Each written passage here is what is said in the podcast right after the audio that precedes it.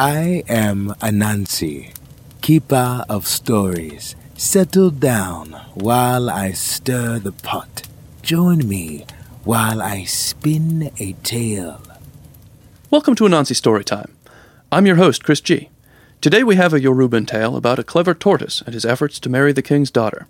The story is Tortoise and the King from M.I. Ogumefu and is rated PG.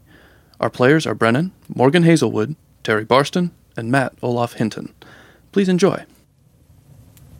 Come, sit, listen. I once heard a story that started like this. One year, Elephant was doing a great deal of damage in the kingdom. He was breaking down the trees, drinking up the water in a time of scarcity, and eating the first tender crops from the fields. The king's hunters tried to destroy him, but Elephant knew many charms and always escaped from their traps.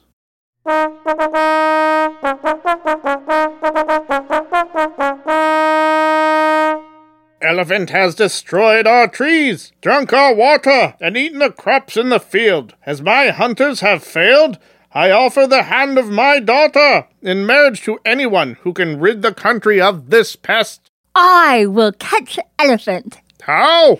Outside the town, I will dig a large pit. I will lay thin platform on top of it, covered with velvet cloths and leopard skins, like a throne. Then I will lure elephant into the trap. If you think it will work, Tortoise made his preparations and then set off into the forest, accompanied by slaves and drummers.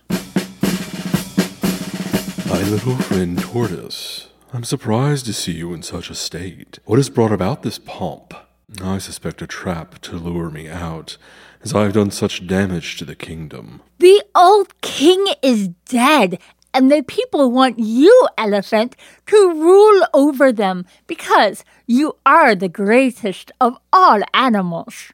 I am flattered, and of course I will accompany you to the town. When Elephant went up onto the platform to be crowned king, the wood gave way beneath him and he crashed down into the pit. There, he was speedily slain by the king's hunters. Your Majesty, I have vanquished elephant. I am here for my bride. I refuse to give my daughter to such an insignificant creature. I thank you for your service. You may leave.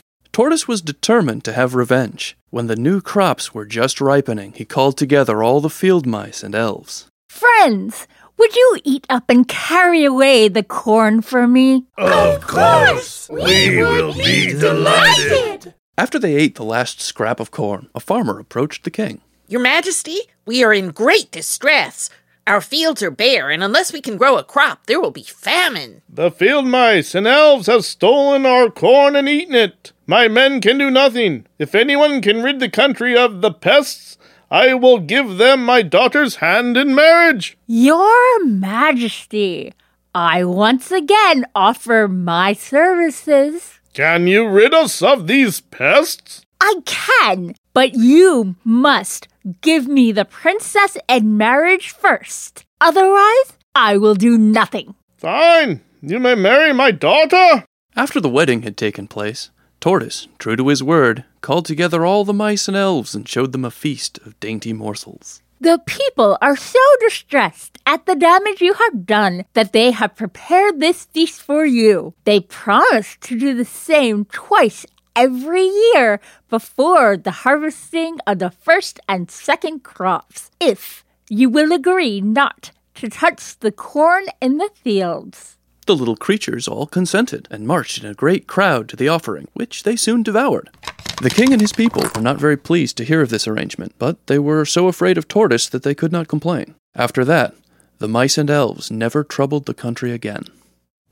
I hope you enjoyed the tale. When you return, perhaps I will tell you another. The tale of Tortoise and the King was reinterpreted by William Burghardt. For more information on Anansi Storytime, visit us at anansistorytime.com. Follow us on Twitter at Anansi Storytime, and like us on Facebook at facebook.com slash Anansi Storytime. Thank you for listening. We'll see you next time.